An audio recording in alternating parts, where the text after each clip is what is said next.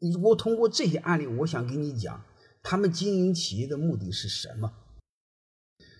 你能理解就理解，如果不能理解，我更建议你尝试尽可能理解，这在扩大你的认知。如果当和你的认知产生冲突的时候，我想你千万别和疯狗一样先咬，啊，你先去反思，那你哪地方脑袋上哪地方有毛病？所以我通过这个，我想告诉你，那些百年老店，包括刚才我讲的那个那个小院子，他们真正经营企业的目的是什么？那个百年老店经营企业的目的，你比小饭店、小酒馆，他为什么做一做好几百年？目的是什么？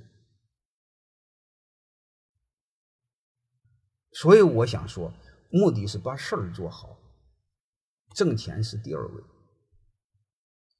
我们太多的鸟人，特别是中国的老字号，是什么？是偷的人家的东西，弄的人家的东西，然后呢，包装上市。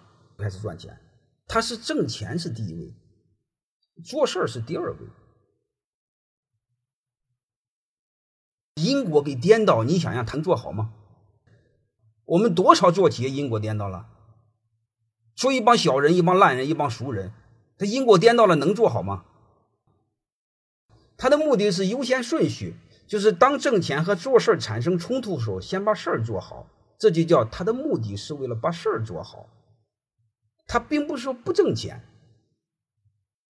通过这个，我又拐了这么多的弯就想让你们理解一个事儿：做商业、做企业的本质永远就一样，就一个，把事儿做好。